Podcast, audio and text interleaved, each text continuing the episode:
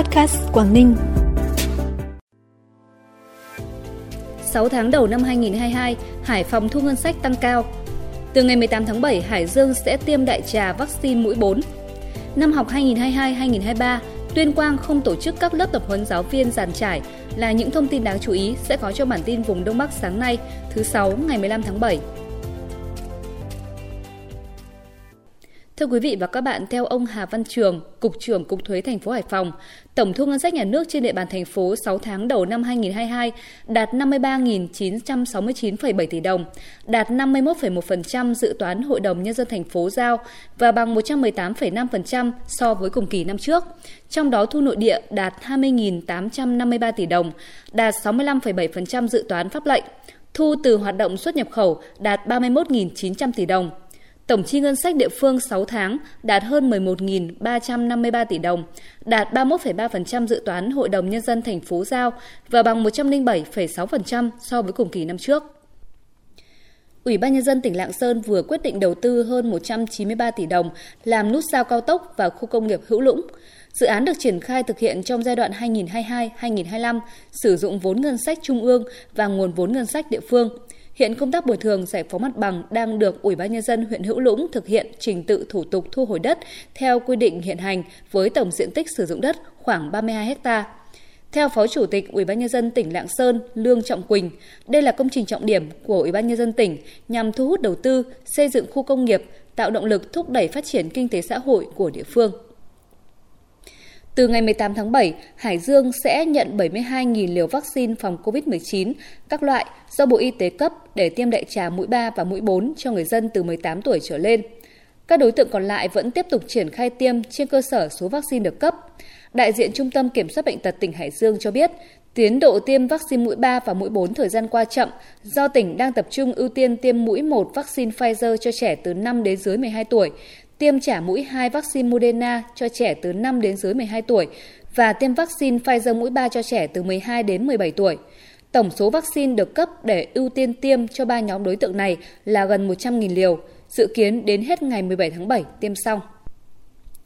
Theo Sở Giáo dục và Đào tạo tỉnh Tuyên Quang, năm học 2022-2023 là năm thứ ba tỉnh Tuyên Quang thực hiện chương trình giáo dục phổ thông 2018 với nhiều quyết tâm nỗ lực trong thực hiện các nhiệm vụ giải pháp, chiến lược để đạt được những mục tiêu đề ra. Đây sẽ là năm bản lề mang đậm dấu ấn đổi mới của cả ba cấp học, tạo tiền đề động lực và cả niềm tin cho giai đoạn phát triển đổi mới tiếp theo của ngành giáo dục. Theo đó, Sở sẽ tập trung đánh giá lại những mặt đã đạt được và chưa thực hiện tốt trong năm học 2021-2022 để làm căn cứ xây dựng giải pháp nâng cao chất lượng công tác quản lý dạy học trong các trường tiểu học, đồng thời tích cực đổi mới để tiếp nhận và đón cái mới của giáo dục. Sở Giáo dục và Đào tạo tỉnh Tuyên Quang cũng xác định sẽ tập huấn cho giáo viên dựa trên đánh giá năng lực của chính các thầy cô, không tổ chức các lớp tập huấn giản trải. Cùng với đó, đẩy mạnh giáo dục nêu gương trong đội ngũ cán bộ giáo viên. Đây sẽ là căn cứ để đánh giá chất lượng quản lý dạy học năm học 2022-2023. Bản tin tiếp tục với những thông tin đáng chú ý khác. Hướng tới kỷ niệm 75 năm Ngày Thương binh Liệt sĩ 27 tháng 7, Ngày 14 tháng 7, Bộ Tư lệnh Vùng Cảnh sát Biển 1 phối hợp với tỉnh Quảng Ninh tổ chức chương trình Cảnh sát biển đồng hành cùng ngư dân tại huyện Tiên Yên. Trong khuôn khổ chương trình, Bộ Tư lệnh Vùng Cảnh sát Biển 1 đã trao tặng 69 xuất quà cho các gia đình chính sách có hoàn cảnh khó khăn, trao tặng 10 xe đạp cho học sinh có hoàn cảnh khó khăn, vượt khó học giỏi và thăm tặng quà thương binh Tô Xuân Bình, thôn Thác Bưởi 1, xã Tiên Lãng, huyện Tiên Yên. Chương trình Cảnh sát biển đồng hành cùng ngư dân thể hiện tình cảm, trách nhiệm của lực lượng Cảnh sát biển Việt Nam nói chung, Bộ Tư lệnh Vùng Cảnh sát biển 1 nói riêng trong việc chia sẻ, giúp đỡ các gia đình chính sách, ngư dân có hoàn cảnh khó khăn, kịp thời động viên các cháu học sinh có hoàn cảnh khó khăn, vượt khó trong học tập, hỗ trợ giúp ngư dân vươn khơi bám biển và xây dựng thế trận quốc phòng an ninh trên biển ngày càng vững chắc.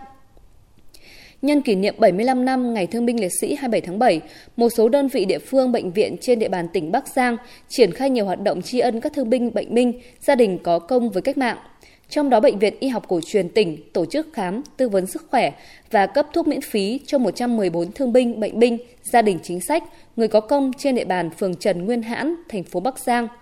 Huyện Lạng Giang thành lập 6 đoàn công tác đi thăm tặng 77 xuất quà cho 7 mẹ Việt Nam anh hùng, 7 người có công tiêu biểu, 63 thương binh, bệnh binh, thân nhân liệt sĩ hoàn cảnh khó khăn ở 21 xã thị trấn đồng thời phối hợp với bệnh viện, cơ sở y tế trên địa bàn tổ chức khám, tư vấn sức khỏe, cấp thuốc miễn phí cho đối tượng chính sách, hỗ trợ kinh phí xây mới, sửa chữa nhà ở cho người có công, thân nhân liệt sĩ có hoàn cảnh khó khăn. Ngày hội văn hóa dân tộc Giao toàn quốc lần thứ hai với sự tham gia của gần 2.000 nghệ nhân, nghệ sĩ, diễn viên, vận động viên quần chúng đến từ 12 tỉnh Thái Nguyên, Bắc Giang, Bắc Cạn, Cao Bằng, Hà Giang, Lai Châu, Lào Cai, Quảng Ninh, Sơn La, Tuyên Quang, Vĩnh Phúc và Yên Bái sẽ diễn ra từ ngày 6 đến ngày 8 tháng 10 tại tỉnh Thái Nguyên. Ngày hội là hoạt động văn hóa có ý nghĩa nhằm tôn vinh những giá trị văn hóa truyền thống tốt đẹp, giữ gìn và phát huy bản sắc văn hóa của dân tộc Giao trong nền văn hóa thống nhất, đa dạng của cộng đồng 54 dân tộc Việt Nam, góp phần xây dựng và phát triển văn hóa con người Việt Nam, đáp ứng yêu cầu phát triển bền vững đất nước đồng thời giới thiệu, quảng bá, kích cầu du lịch, tạo không gian văn hóa để các nghệ nhân, diễn viên, vận động viên quần chúng gặp gỡ, giao lưu, trao đổi kinh nghiệm, nâng cao nhận thức, ý thức trong việc bảo tồn, phát huy các giá trị văn hóa truyền thống của dân tộc Giao trong thời kỳ hội nhập và phát triển. Phần cuối bản tin như thường lệ là thông tin thời tiết. Ngày hôm nay các tỉnh khu vực phía Đông Bắc Bộ Sáng sớm có mưa rào và rông rải rác, cục bộ có mưa to, sau có mưa rào và rông vài nơi, gió đông đến đông nam cấp 2, cấp 3, trong mưa rông có khả năng xảy ra lốc, xét, mưa đá và gió giật mạnh. Nhiệt độ thấp nhất từ 24 đến 27 độ, vùng núi có nơi dưới 24 độ. Nhiệt độ cao nhất từ 31 đến 34 độ, có nơi trên 34 độ. Trân trọng cảm ơn quý vị và các bạn đã dành thời gian quan tâm bản tin. Xin kính chào và hẹn gặp lại.